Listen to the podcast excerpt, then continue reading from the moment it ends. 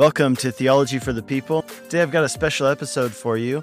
It is an interview that I recorded with my friend Aaron Salvato, in which he's actually interviewing me about my recent book that came out, The God I Won't Believe in Facing Nine Common Barriers to Embracing Christianity. Now, Aaron is the uh, creator and the director of the Good Lion Podcast Network. So if you like this podcast, there's a bunch of other podcasts out there by similar creators uh, on various topics related to Christianity, ministry, living the Christian life, things like that. And you can find that over at goodlion.io, goodlion.io. And Aaron is also the content and media director, creator, curator for Calvary Global Network. And so he's, you know, in charge of all the stuff that goes on over at calvarychapel.com as well as on a bunch of different platforms that, that are run by and overseen by Calvary Global Network, creating a ton of good content for you to benefit from. So I would really encourage you get over there and check out what Aaron is doing. In this episode, he had looked at the list of topics for my book, you know, the nine common barriers to embracing Christianity. By the way, if you're looking for a list of those, you can find them on my website, nickcady.org. And if you go there, there's a tab that says book. If you click on that tab, you can get a list of all the chapters of my book and the topics that I cover. Everything from did God really condone genocide in the Old Testament? Does God in the Bible actually encourage the suppression of women and minorities? Things like these. And so the one that Aaron had really, that popped out to him when he just looked at that list was the issue of Christians and hypocrisy. Like, so should we believe in? How can we believe in a God who creates hypocritical and even in some cases hateful followers? And so in this discussion coming up, we discuss that. Aaron interviews me, asks me some questions. We get into all kinds of very important topics about this, and some of the stuff's covered in my book, but some of it's not. And so I think you'll really benefit from this. And if you haven't yet had a chance to check out my book, I would love it if you would just check it out on Amazon. There will be a link for the show notes and you or link to it in the show notes and you can go and check it out there. You can also check it out on my website again nickcady.org. Hope you'll enjoy this conversation. I'll be back at the end with some closing thoughts. Hey, everybody. Welcome to the Good Lion Podcast. I'm Aaron Salvato, and I'm here with my friend, Nick Cady. How's it going, Nick? Hey, Aaron. Going well. Good to be here. Good to have you, man. This is your first time on this show, and so I am very happy for that. It's an honor. I'm excited. awesome, man. I have known you for years throughout the Calvary Chapel circles. Uh, you've been a friend. I've visited you in Colorado. You and my dad go way back. Calvary Vista missions work. It's a blessing to have you here, and I am stoked. Can you tell our audience a little bit about yourself and who you are, and, and also about your new book that yeah. is coming out? Yeah, so Aaron, before I do that, let me just remind you, you also visited me once in Hungary, and I don't know if you remember. Yeah. You did. I was and, like uh, 10. No, you were older than that. You were, and you had, oh. you were in your big hair phase. Oh, the afro. I liked that phase. That was a good phase. yeah.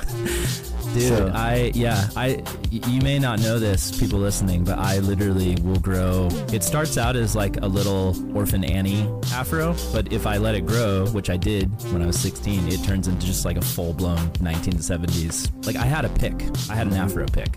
So. It was a quality afro, but that aside, I'll just say yeah about myself. I grew up in Colorado. I grew up Lutheran, became a born again believer when I was 16. I ended up in a church which turned out to be a Calvary Chapel. It wasn't called Calvary Chapel, but it was affiliated with Calvary and it was one of those sneaky covert Calvary chapels. Yep, yep.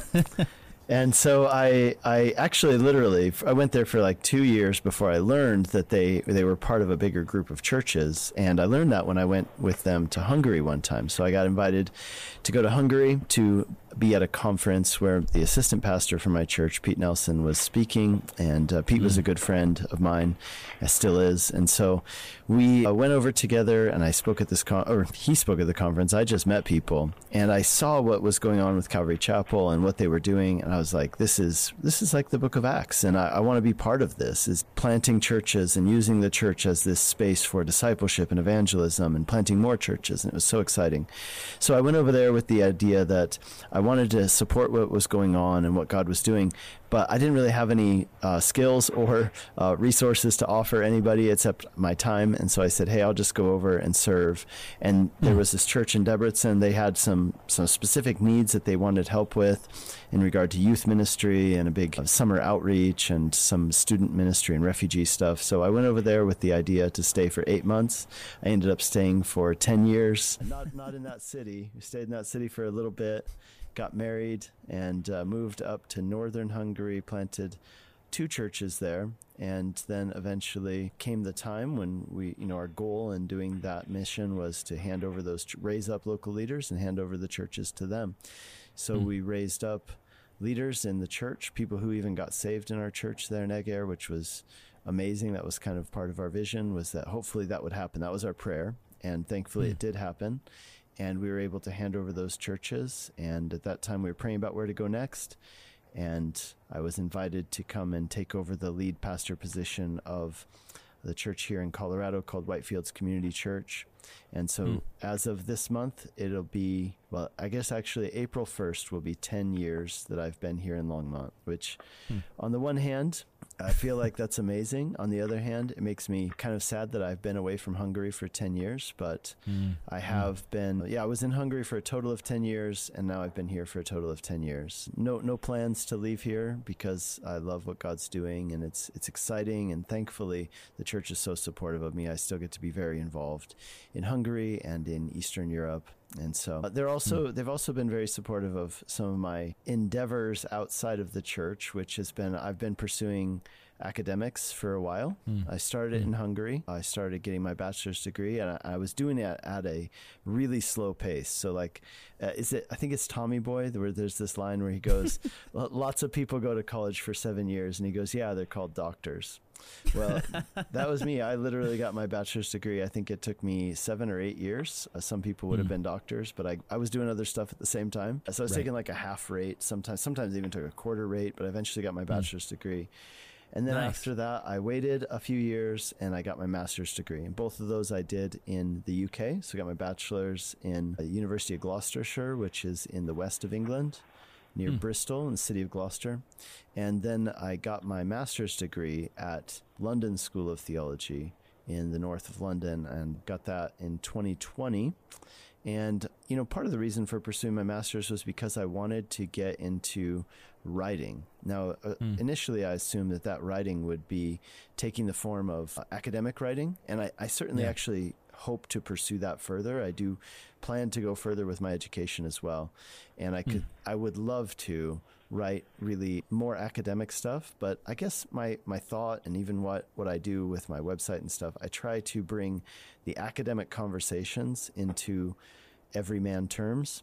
Yes. And you do a great job with that, man. I appreciate that. Thanks. Yeah. And on that note, Nick has a podcast uh, here on the Good Lion Podcast Network called Theology for the People. It's very good. It's very much uh, for people who enjoy this show. You'll probably enjoy Nick's show even more because he does what we try to do, I think, better. So, um, yeah, check out his show. It's really, really good. Oh, thanks, Aaron. That's nice of you.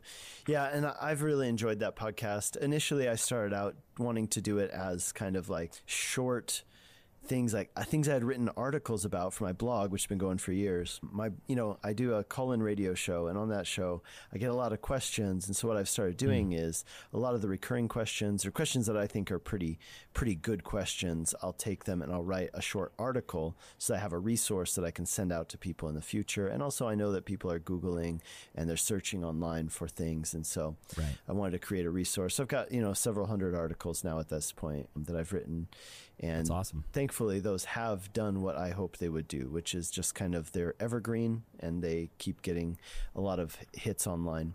So with that, you know, I I've been thinking when I started the podcast that I would do more of just almost just reading those articles, you mm. know, in a somewhat dramatic way for for a podcast format. And then I I realized that actually the episodes that I was getting the most traction on and the most listens to were a little bit longer form interview style ones that I would do either with people interviewing yeah. me or with me interviewing other people. And so we've more or less shifted to that. I, I, I'm not done with the short format, but more or less we've shifted to these kind of bigger conversations. Yeah. Yeah, well, this is content that we feel like is helpful for people. We totally want to talk about it. So that's where I'm at with your book. When I saw just the name of it, uh, the God, the God I won't believe in, uh, that title caught me because that's where so many people are at right now. They struggle with the idea of the Christian God, and for many of them, it's like I don't know if I can believe in this God. And then looking through your topics uh, in the book, yeah, I was just struck and I was like, this is something where possibly I'd love to have Nick on for several episodes to go through some of these ideas.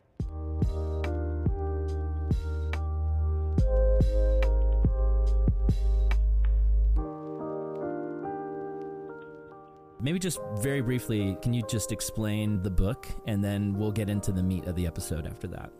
Yeah, so the book was born actually out of uh, conviction that we as Christians need to be addressing the things that people are actually asking. Like, I think sometimes yes. we assume that people are asking certain questions and that's not actually what they're asking. The the yeah. other thing is that we'll we'll have these conversations like if you could just imagine like a group of let's say 10 people all turned towards one another in a circle in the middle of a city. And yet, around them, all these things are happening, all these conversations are going on, and they're just having this little insular conversation that's ignoring. Mm you know what people are actually talking about and i thought you know sometimes that's that can be what christianity's like you know we're over here having our conversation about whatever secondary doctrinal position we want to argue to the death when the world's just asking completely different questions. So let's make sure that we're actually engaging people, and let's let's just be honest. Let's not be afraid to to a- answer the most difficult questions they have. So mm. to that end, what we did is in I got this idea actually from a guy named Mark Clark in Vancouver, British Columbia. I heard him on a podcast and he was talking about how he had done this and, and kind of advocating for the idea of doing apologetic type series in your church services. And I thought mm. that's actually a really interesting idea. I've always liked that. I do the radio show, which is very much in that line. And mm. and I, I think also I do understand the word apologetics and what it means and the idea. But I think that sometimes the idea of defending the faith and, mm. you know, sometimes people put up like a guy in like armor, like, I'm going to defend Christianity.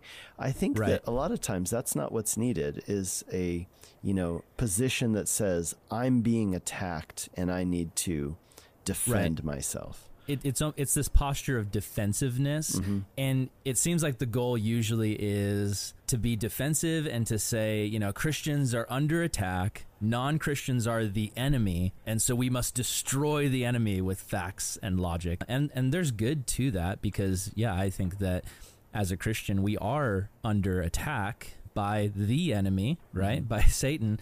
But I think that a lot of times what gets lost in the shuffle is we forget what we're fighting for, mm-hmm. and it's mm-hmm. for souls. It's to help people who are not the enemy, but they're victims of the true enemy. They're in bondage to Satan under, you know, false ideologies and lies. And so the goal isn't to destroy the people who believe the wrong things, it's actually to help free them. Mm-hmm. And so I think, yeah, I think that that's uh, a big heart that I see in your book is to treat the people who are struggling with these issues in a way that's kind and and, and through that kindness the, the hope is to lead them to truth it reminds me of jude 22 right where jude says have mercy on those who doubt and mm. that's what i want to do so I, I, agree i think there are different kinds of doubters right there's a difference between a scoffer and a sincere questioner yeah. and maybe somebody who thinks that they have these things you know they think that they they know something but maybe if they had a little more information that would that would change things for them. And so, one of the hmm. best advices I ever got on the topic of writing and content creation was this person said, always ask the question, is this helpful? Because if you're seeking to help people, you'll always have an audience.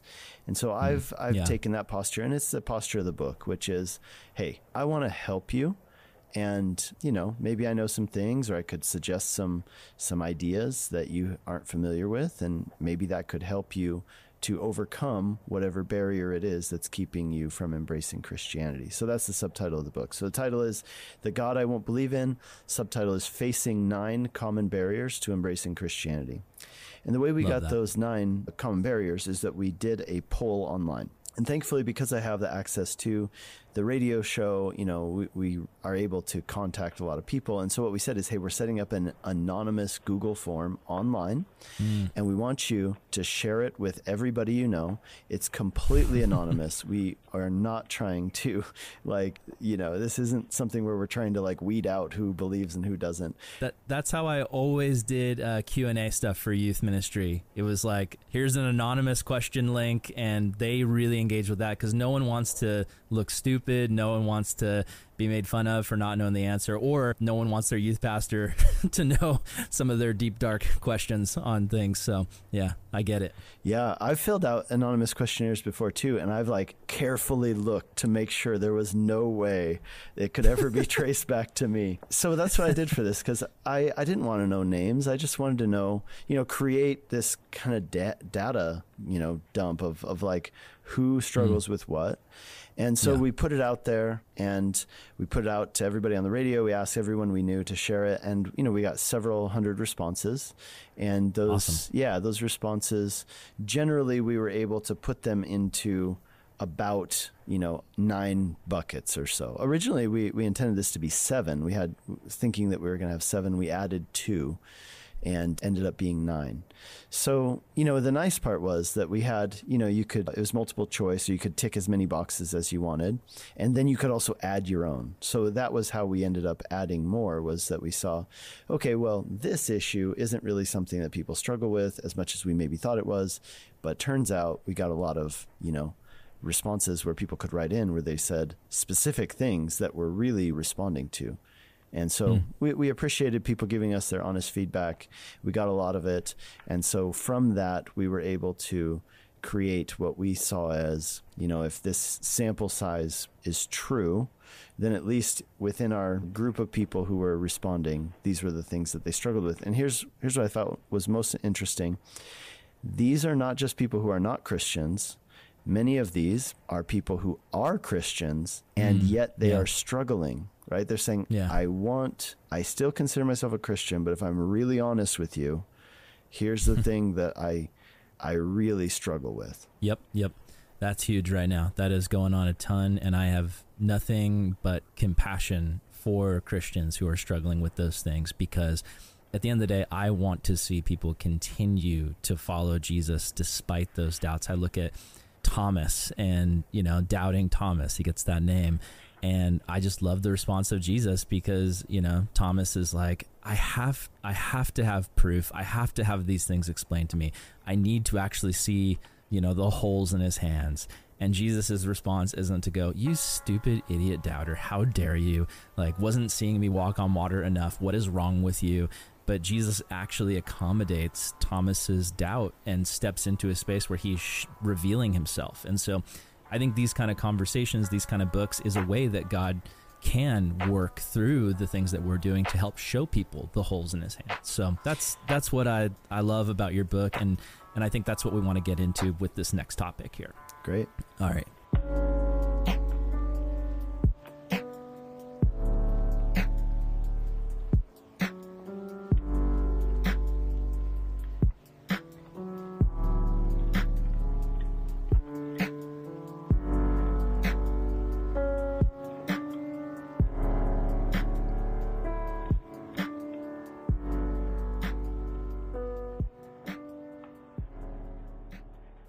So I'm here with Nick Cady on the Good Lion podcast, and we are talking about Nick's book, The God Who I Won't Believe in.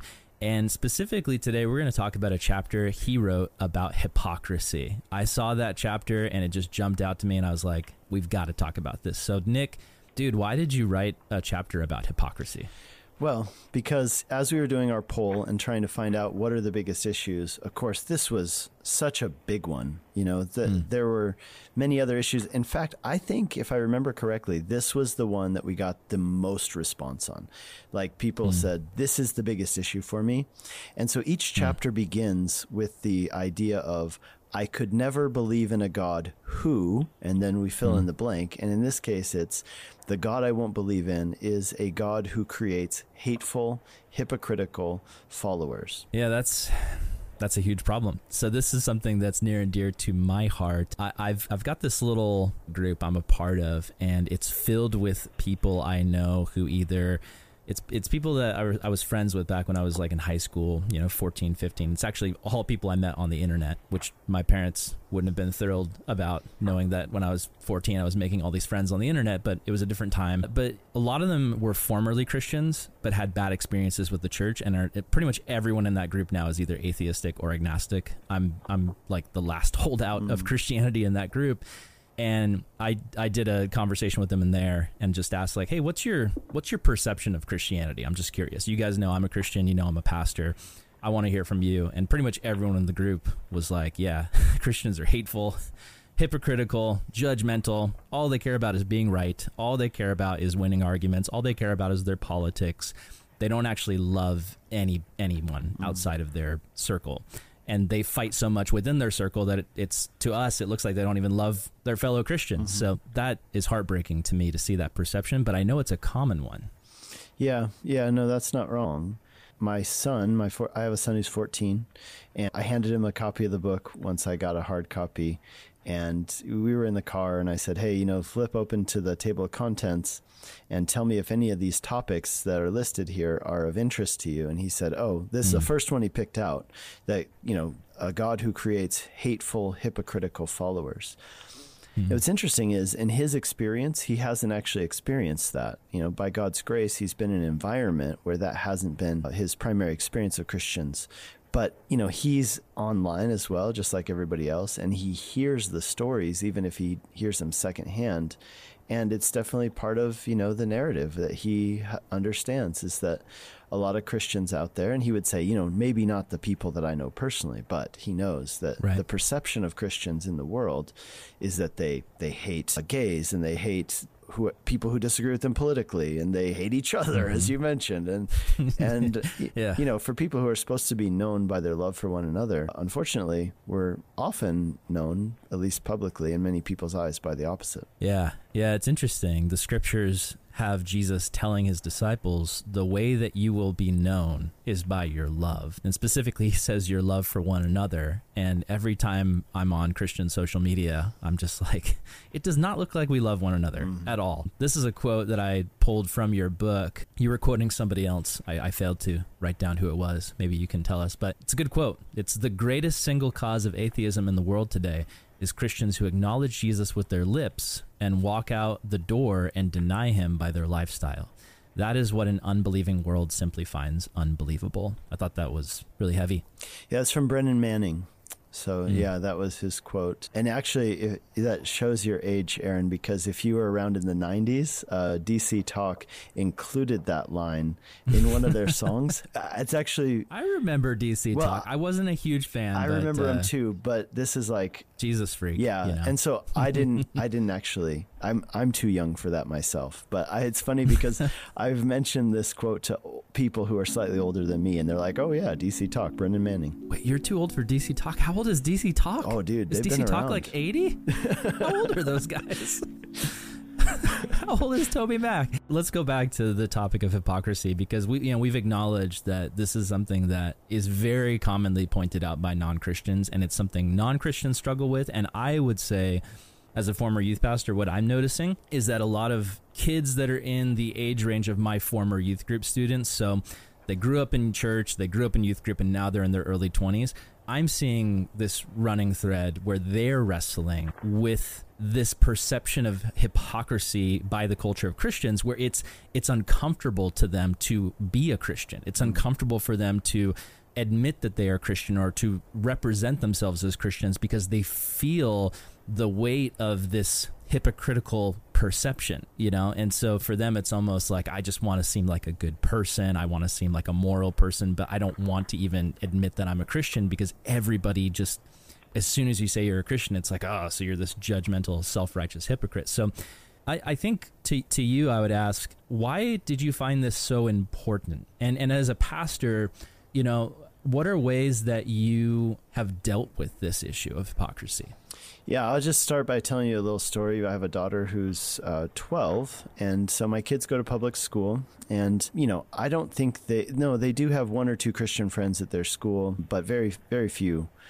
And so one day my daughter was talking to me and she asked me, you know, Dad, why do Christians hate gays? And I'm like, wait a second, mm. since when do you think that? Like, what, what makes you think that? And she said, well, that's what all my friends tell me when I tell them I go to church, that this is mm. why they don't like Christians, is because Christians are hateful. This is literally the mm. first thing that comes to their mind when they think about Christians, that Christians are not old fashioned or, you know, things like that. They actually think that we are immoral because hmm we are unkind and and so you know hateful that's the whole thing and so you know there's this study done by barna research back in 2007 so that's a while ago now but they found in their study which had a much bigger sample size than mine same exact thing. Number one reason was not evidential reasons for people rejecting Christianity, meaning like they have an issue with like the science part or they have an issue with the reliability of the Bible, but it was for personal reasons,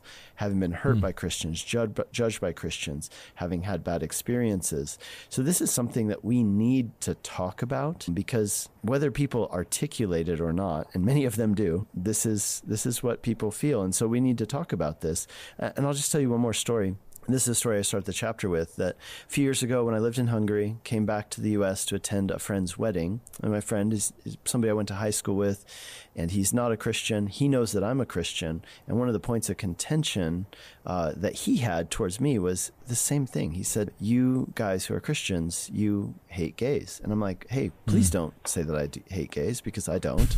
right. And so, you know, I come to his wedding and he seats me at this table and at the table there are a lot of other single men. And you know obviously i'm there alone so it would make sense that i would be seated at a table with other single people. But as we get into conversation they ask me you know what do you do? Where do you live? It comes up that i'm a pastor. And as soon as they found out that i was a pastor they made a point of telling me right away that they were gay and they they did it in such a way that they looked me in the eye to see mm. how i would react would my demeanor change? Would I stop being friendly? Right. They had assumptions about how Christians are, and they assume that people that Christians don't like people like them, if you will. And, and so, yeah. same thing. They assume Christians talk a lot about loving people, but when it comes to actually loving people, Christians are not loving. And so, they went hmm. on to tell me a story about um, a pastor that they had known, very prominent pastor here in Colorado, who had gotten involved in buying drugs and visiting male prostitutes and had gotten busted for doing this. And actually, the male prostitute that he was visiting was a friend of theirs, part of their community there in Denver. And so, in their mm, opinion, wow. this is like, this is the problem with Christianity. And this is not mm. just like a one off thing, this is endemic of Christianity. Christians are judgmental and in their judgmentalism, mm. they are hypocritical. That is quite the common perception. And I think there's a reason for it. I think that it's one of those things where I hear I hear from sort of the more fundamentalist side of Christianity where it's like we are just standing up for truth. Mm-hmm. And what they mean by that is we should be able to say something is sin and say it harshly and firmly and not care who it hurts. And they, they look at, you know, maybe you or me, where we would say, yes, like we will say that something is sin, but we we need to bend over backwards to help communicate to those who struggle with these sins that they're loved and that there's mercy, there's grace, there's redemption found in Jesus. I've seen so many people struggle with this and they would look at, at us as pastors and just assume that we're filled with hate towards those who struggle with these kinds of sin. And for me, it's like, this is why it is so important for us to bend over backwards to show love. Not to say, like, let's just accept everything and there is no sin. I think that God does have biblical standards and, and there is such a thing as sin. There is such a thing as sexual sin. But, you know, one thing that I've seen over the past couple years, uh, or, or honestly, really ever since I was a young kid, is Christian culture hyper fixates on homosexuality. And what they don't do is give the same equal attention to other sexual sins. And I've actually been like talking to groups of young Christians where they are talking about homosexuality as if it is the worst thing, and anybody who is involved in that is the scum of the earth. But I'm like, I'm listening to them. and I'm like, okay, this guy's saying that like I know he's dealing with porn. Like we've talked about it, you know, and, and they're sleeping together. You know, it's a straight couple, and they're they're you know they're living together, and they're but they're Christians, and yet they are treating somebody who struggles with homosexuality like they're the scum of the earth. And to me, it just shows this imbalance where as Christians we have this sexual ethic, right? But we we aren't consistent with it. We aren't consistent. I mean, think about like divorce. That's something that you know the bible clearly says is wrong and yet it's so commonplace now that no one really bats an eye at it and i'm not saying that we need to like go fundamentalist on all sexual sins and just start shaming everybody you know equal opportunity shaming what i'm saying is that when you look at the model of jesus i mean when we're talking about sexual brokenness, go right to who was Jesus dealing with in his time? Prostitutes. He was dealing with like the epitome of sexual brokenness. People uh, who, for whatever reason in their time, felt motivated for different reasons to abuse their bodies and their sexuality in the name of financial gain or they're being forced into it and abused by somebody else. It, and Jesus was coming to people in the midst of their sexual brokenness and providing them mercy and hope and and befriending those struggling with sexual sin. I, I think that it's not just about the homosexuality issue. I would uh, say that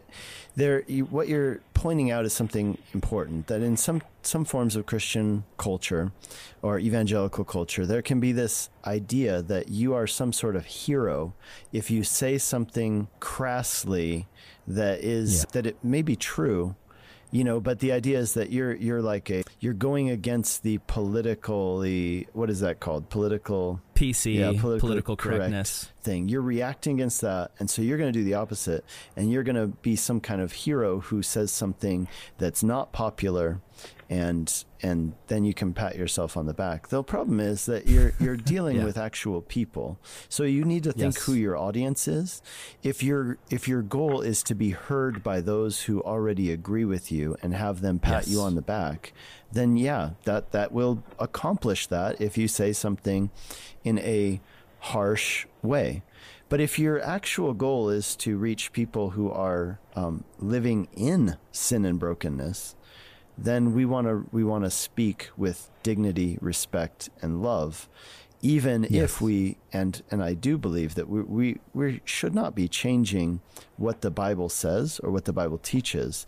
We should hold to our convictions, our ethics, our beliefs, and yet do so in a with a tone of kindness and so that, yes. that's what it comes down to. And here's here's where this hatefulness and hypocrisy matters, and why people you might say, well, why would somebody turn away from Christianity just because of the bad behavior of a few people?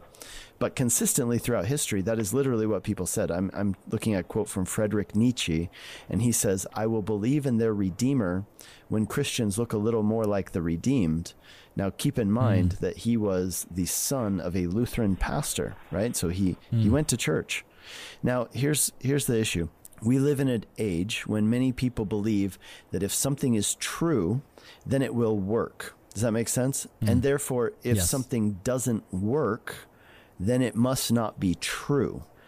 Mm. Now, I said that phrase to my daughter a few weeks ago. We were talking, and she said, Of course, that, that seems so self evident. That seems like, of course, that's true. If something's true, it will work. And if something doesn't work, it must not be true. And then I gave her a few examples of how that's not always the case. So, for mm. example, is Christianity true even though some people who claim to be Christians behave badly? That's really the big question. And, you know, one day the Bible says we are all going to stand before God and we are going to have to give an account for what we did with the person of Jesus, the Savior who was provided mm. for us. And on that mm. day, this is really a big question. Are you going to say to God, well, I would have believed, but there was this there were these people who did these things and had these attitudes, and therefore I chose not to believe in and follow Jesus. Mm. But the question wasn't what those people did with Jesus. The question is, what did you do with Jesus? And so this is really something we do need to differentiate. And, and I think this is logical, but again, most many times these discussions are much more emotive than they are logical. And so yeah. if we are to just step away for a second and just ask, logically, you understand that just because some people do things wrong doesn't mean that Christianity is either true or untrue, right? And so we need to look at Christianity on its own. Now, that, that aside, there's obviously more to this conversation, but I think that that's an important point.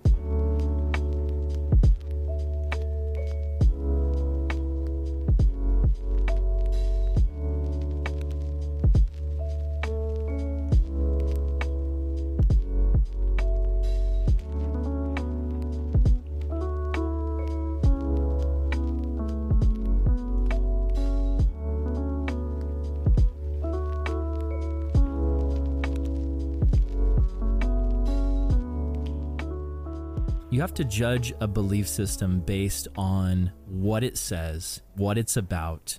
Go to the source, go to the writings. Like if like for instance, if if we're talking about the the concept of marriage, the institution of marriage, you know, and, and someone explains it to you, like this is what marriage is supposed to be, and then you meet a really dysfunctional married couple. Mm just because they exist does not mean that the concept of marriage in itself is flawed or bad. You're just meeting somebody who is executing it incorrectly. And this is why this topic is so important to me. I've had people say before, like, why, why are you why are you pointing out hypocrisy in the church? Why are you making a big deal about it? Uh, not that just giving more ammo to the critics of Christianity? But to me, to hide hypocrisy, mm-hmm. to sweep it under the rug, to act like it's not a big deal, to make justifications, to become an apologist for defending Christianity instead of just being real and saying, hey, Jesus is the standard, but so many of us do not meet that standard. You know, I, I just think it's massively important. And going back to the idea of sexuality, I, I think, you know, I was listening to some young men that I know discuss, you know, their struggle with same-sex attraction. And it was interesting because I heard one kid and we were discussing this a young guy and he was like, "Yeah, I went to this one church and the pastor was preaching on homosexuality. And the way he preached it in his sermon was basically to make it was it was like he did not think anybody in the room at his church possibly could struggle with mm-hmm. it and, and he just assumed that everybody in his church was on the straight and narrow. And so the way he talked about that struggle was everybody who struggles with it is outside these walls and they're sick, they're demented, they're twisted, they're reprobate, all this stuff.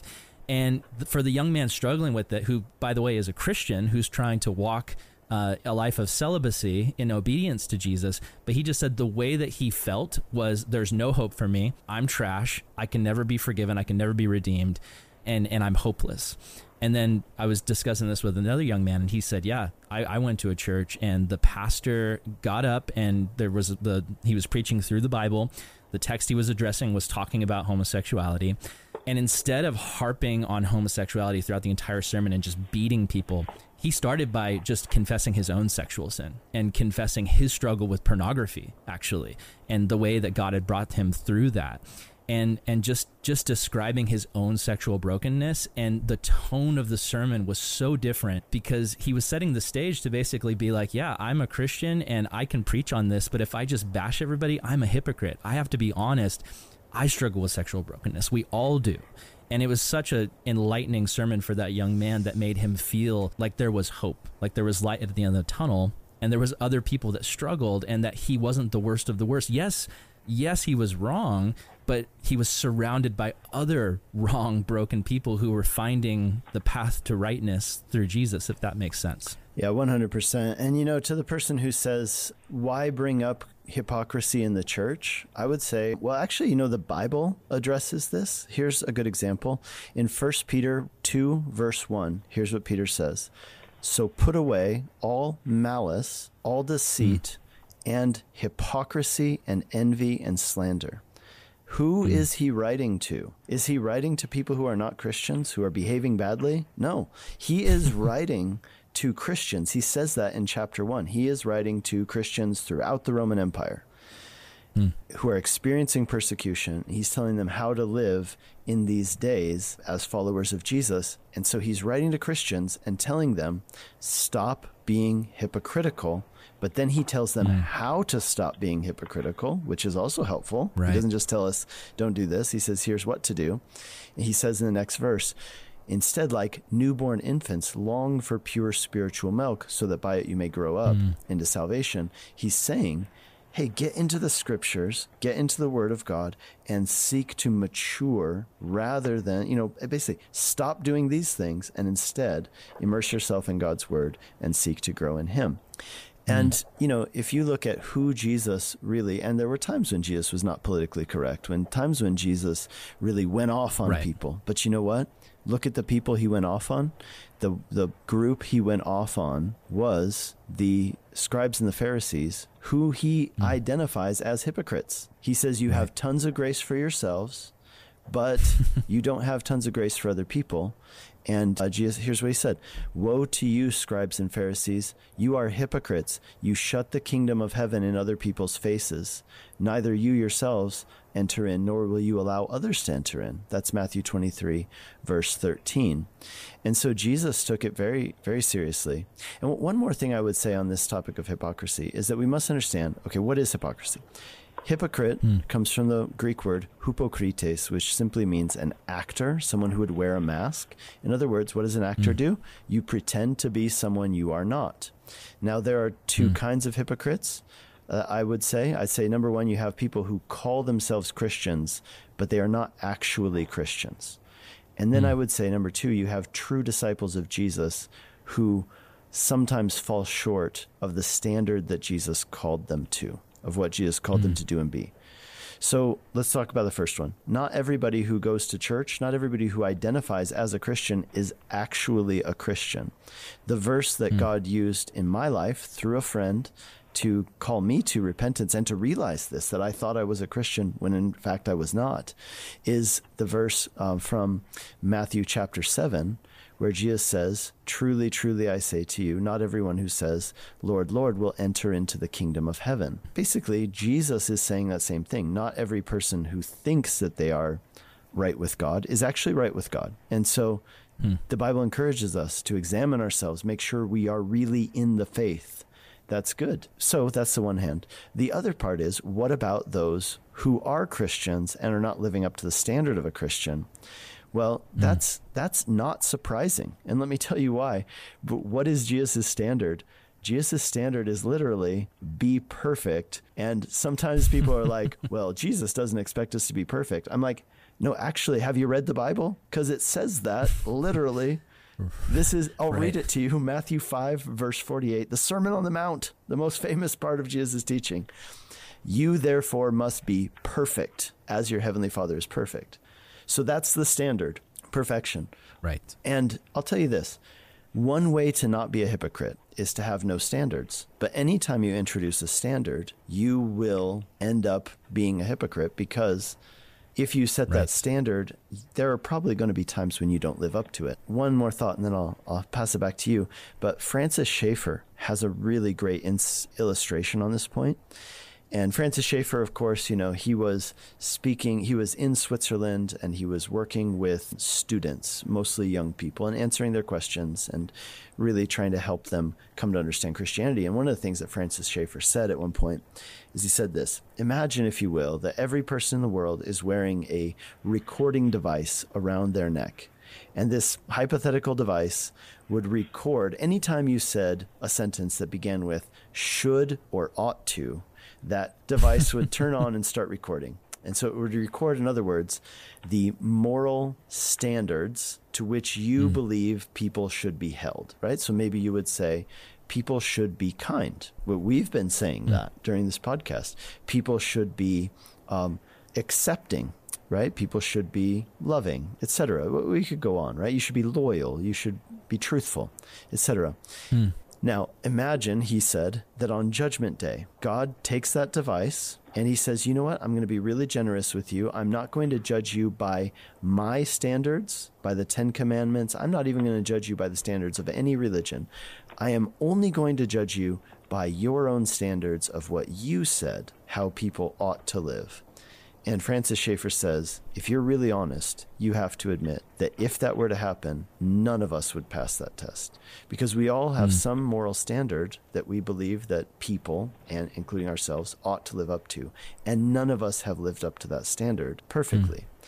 And so this is something we need to all realize. That's good. I love that Schaeffer quote, and it's so true. I mean, it goes right back to what Scripture says: there is none righteous, not one. You know, to be righteous is to be in right relationship with God and others. You know, very briefly, just just I'm just thinking of any listener listening who maybe, you know, isn't thinking the way that we are as pastors about this verse, but when you brought up the standard that Jesus lays out, you know, you must be perfect as I am perfect, as my Father is perfect. How would you explain to someone who would ask like, "Wait, I can't do that." Like that's impossible. I, perfection is literally for a human impossible. Like hmm. anytime I've tried to be perfect, I've I've failed. How would you explain that? Oh man, I would say that I am in the same boat with you. Like uh, that's kind of the whole point. And and you know what's so interesting? Jesus' most famous words that he ever spoke. Like if you were to ask people, what do you know about the teachings of Jesus? Most of what they'll tell you comes from what's called the Sermon on the Mount, which is found in the Gospel of Matthew chapters 5 to 7. And in that, Jesus, you know, says a lot of things, but the very first part I think people know it, but they don't understand it. So Jesus says, Blessed are the poor in spirit, right? Blessed are hmm. those who mourn. Blessed are you when others revile you. What is he what is he saying? I mean, that, that word blessed there, it literally means happy in the original text. Hmm. So happy are you who mourn. How is that? Isn't that actually like the opposite of being happy? Uh, is mourning? Hmm. Well, what Jesus is saying is he's giving us a pathway to happiness. And here's what's so brilliant about this passage. In other words, blessed are the poor in spirit, for theirs is the kingdom of heaven. Blessed are you who mourn. You could think of these as stepping stones that lead you somewhere. If you follow hmm. these steps, they lead you to happiness and truly hmm. blessedness. And so the first one is poor in spirit. What does it mean to be poor in spirit? Well, it literally means to be humble before God. It, you could put it this way it means to admit that you are bankrupt, right? And that hmm. you have nothing to put on the table before God that would make him accept you, that would make him, you know, say, oh, yeah, you've really done a lot, and now I'm going to bless you or accept you. You're saying, hmm. I am poor in spirit. And Jesus says, this is the first step to happiness, admitting that you are poor in spirit, for yours will be the kingdom of heaven in that case. What that means is this hmm. the truest form of Christianity is not saying, I'm a right person because I do the right things. The truest form of Christianity, the Jesus form of Christianity, the, the things that he taught, if you take him at his words, are we have all failed to live up to this standard. And that's that's kind of the point there in the Sermon on the Mount, where Jesus says, Be perfect. He's saying, Here's a standard. Not a single one of you has ever lived up to this. And so the only way to be right with God, the only way to be truly blessed, truly happy, is to admit it. And then, next step, to weep over it, to mourn the fact that you have sinned, right? Admit that you've sinned, weep over it, mm. and then hunger and thirst for righteousness. But here's the thing that has to be a righteousness that comes from outside of us, because we've already established that Yeah. we don't have any of our own. So, how do we get Yes. that? It's given to us as a gift from God. That's literally what the word grace means a gift. Hmm.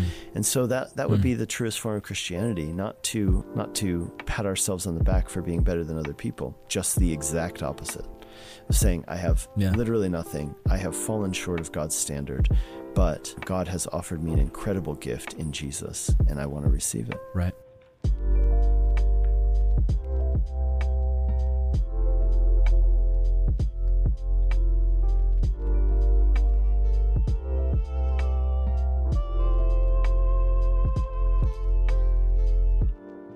Yeah, the the way that I've understood it just in my own learning has been, you know, when Jesus says be perfect, he knows that it's impossible for humans. Like he's not he's not saying it because he actually thinks we can achieve it.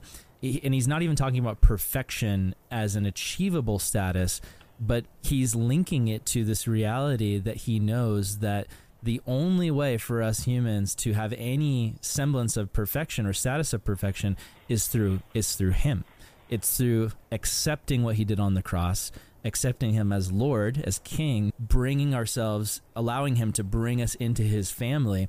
And then it's like we're adopted and we are it's like that banner of perfection is over us. And it's not because of anything we did it's not that we've earned that status we've accepted the gift of that status and so I think that's so it's so important to bring that out. But I think I think what the world struggles with is they're not thinking in those terms. They don't even understand that.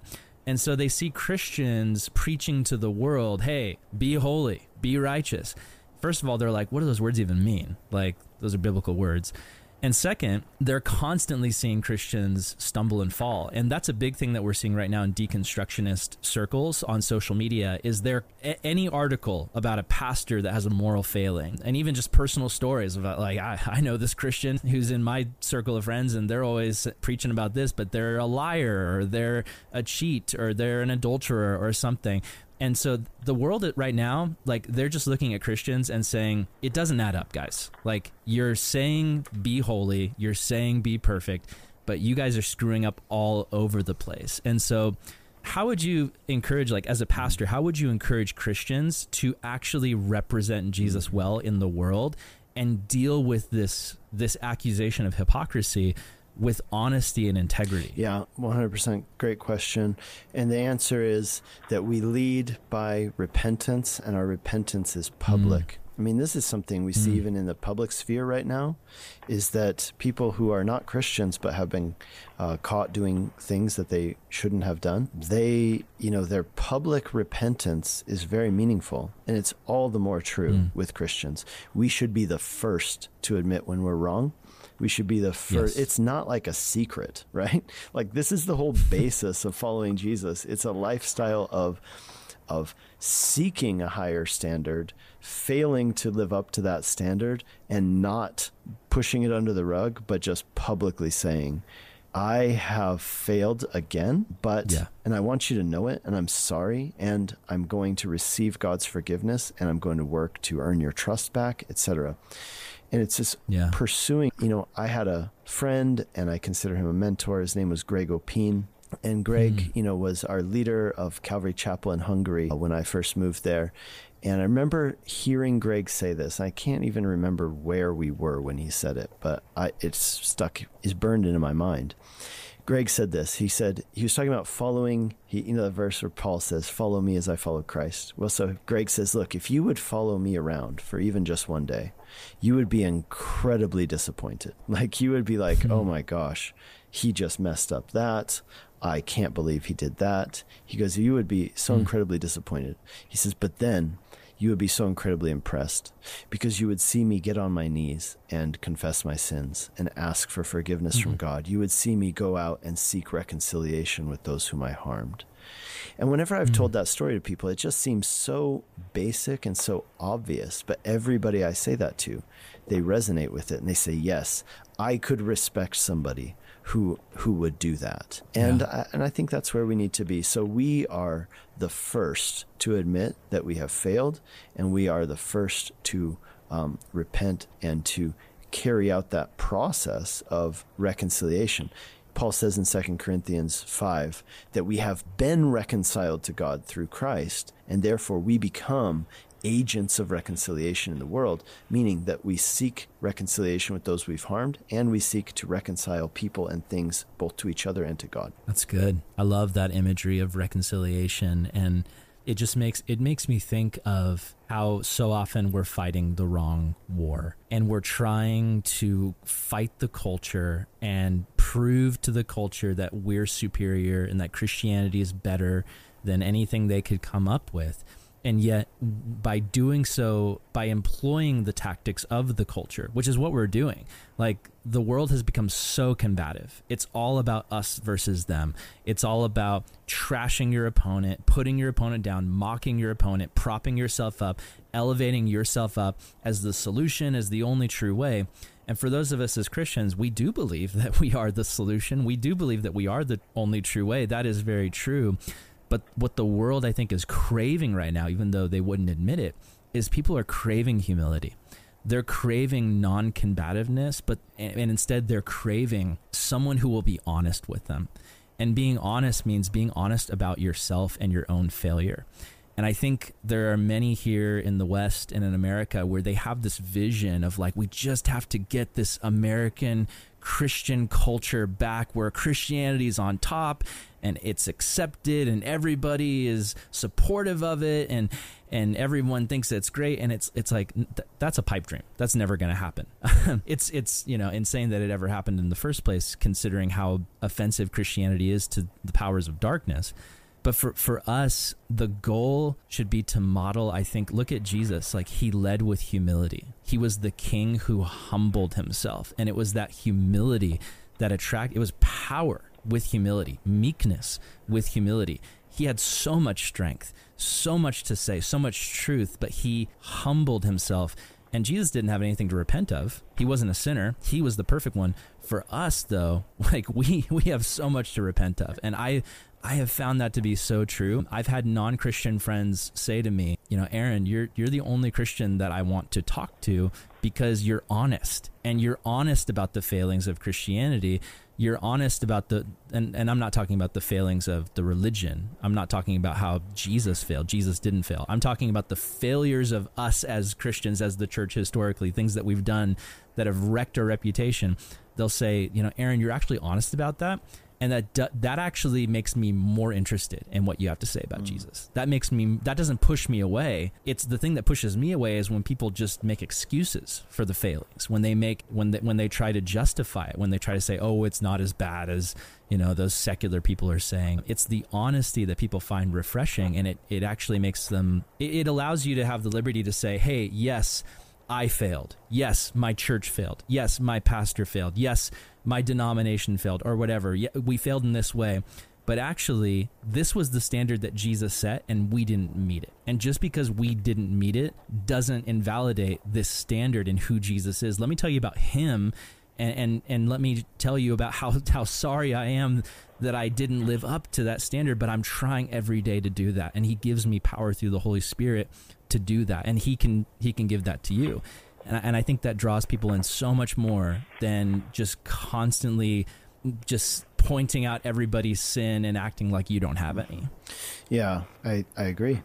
And you know, one thought I would have for those people who say that that you know, I don't want to be around church. Maybe they say, "Okay, I'm not giving up on Jesus, but I just don't want to be mm. around church because those people are awful and hypocritical and etc. To that yeah. person, here's what I would say: in that same passage in uh, First Peter chapter two. So we already talked about verses one and two, but let me also point mm. out verse four, where Peter tells these Christians, who, by the way, themselves were acting as hypocrites. He tells us, he tells them, "Okay, come to the Word. You know, grow in the Lord, become mature." But then he says, "And come to Him, Jesus."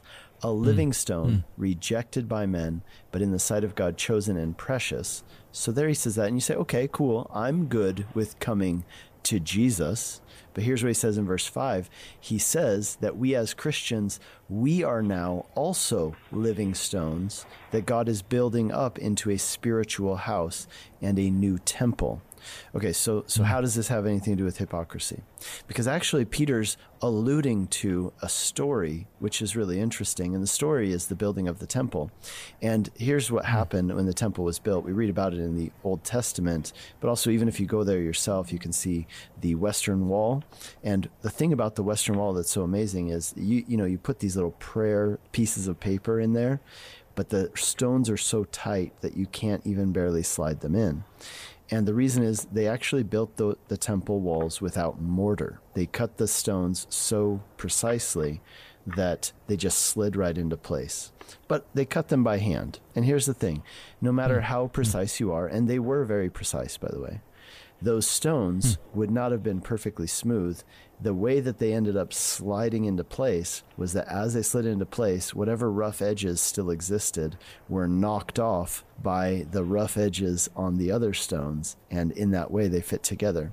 So, in other words, there's this picture. We come to Jesus, and yet we are stones, and we are being fit together. We don't just come to Him alone, but we come to Him together. And here's what happens your rough edges are going to bump up against the rough edges of other people, the things that you that you notice in other people that are hypocrisy. Those things, guess what they're going to bump up against you? But as they do, they're going to wear off your rough edges. And in the process, mm. God is fitting us together and making us into something bigger than just ourselves. Mm. That's really, really good, Nick.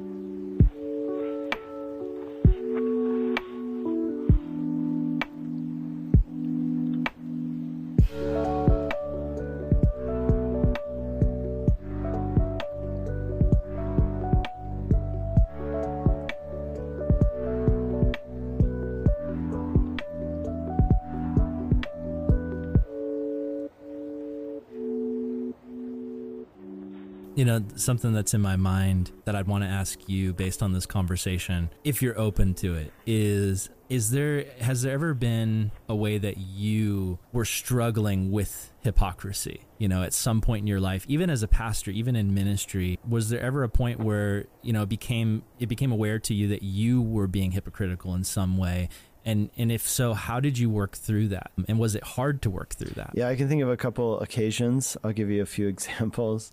One was that I was in Hungary and I was working in this refugee camp and I had some other guys who worked there with me who were just from the church.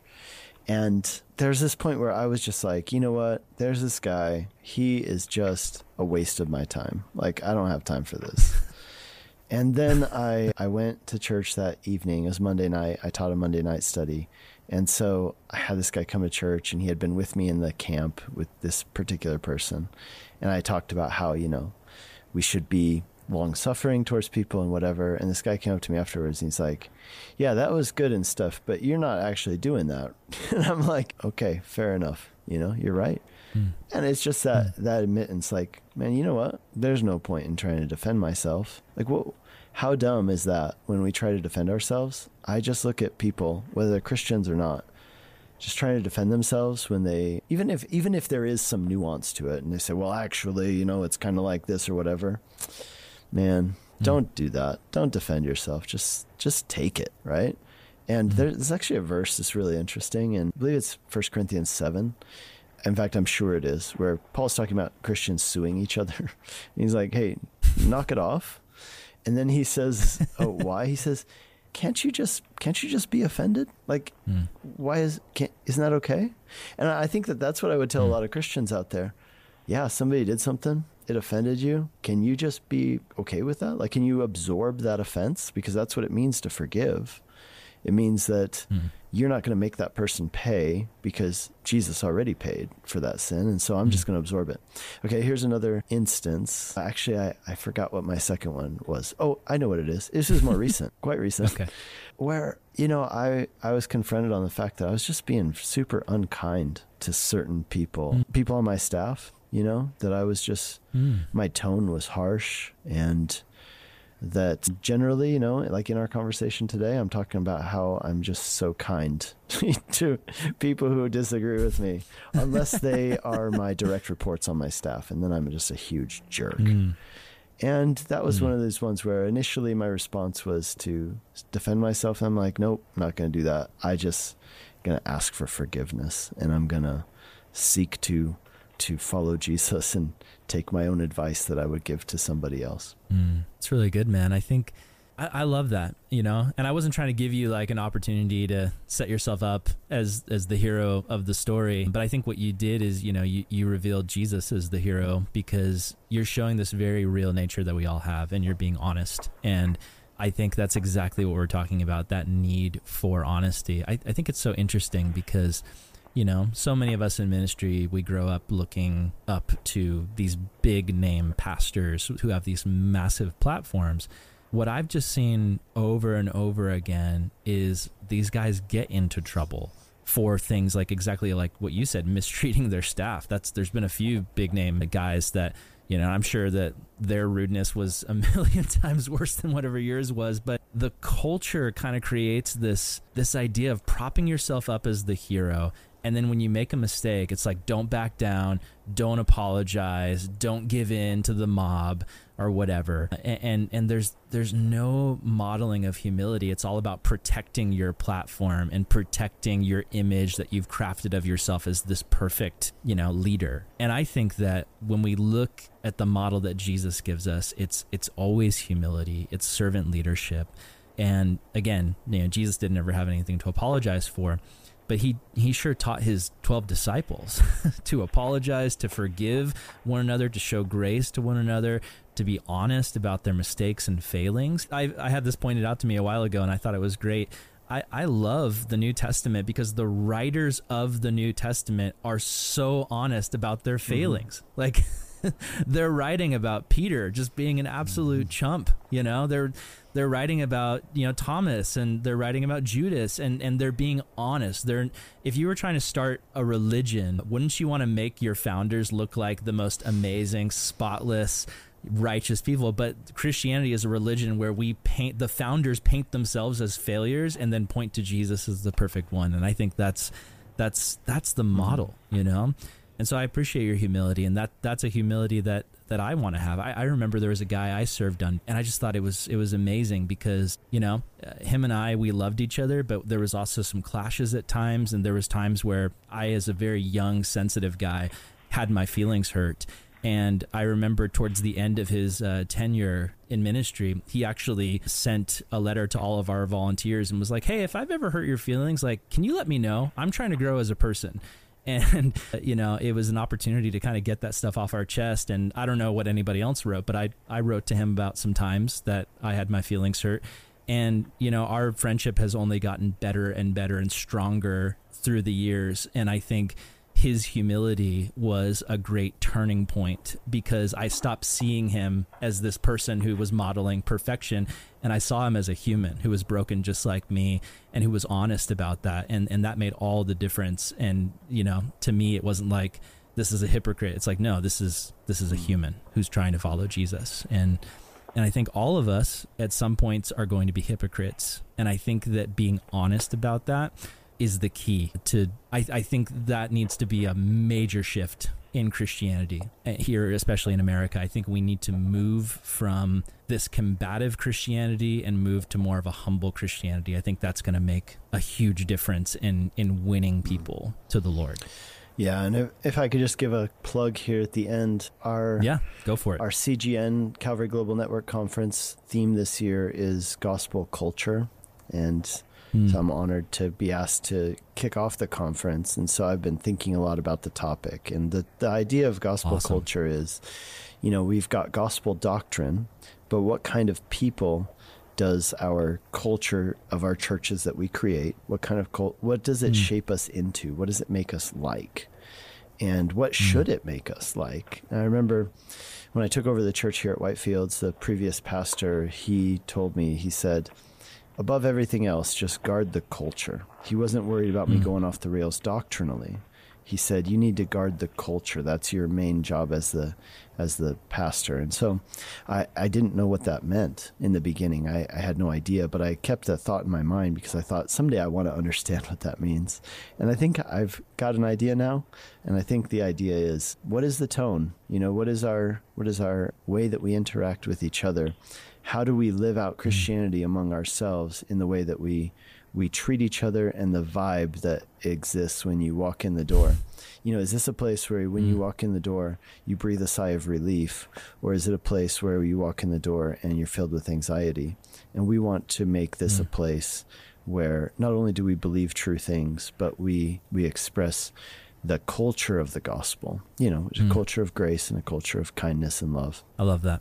So good, Nick. This has been a great conversation, man. I really appreciate it. And for any of you guys listening, whether you are currently battling hypocrisy yourself, which if you're normal, you, probably are, or maybe you're struggling with seeing other people as hypocrites and, and dealing with it.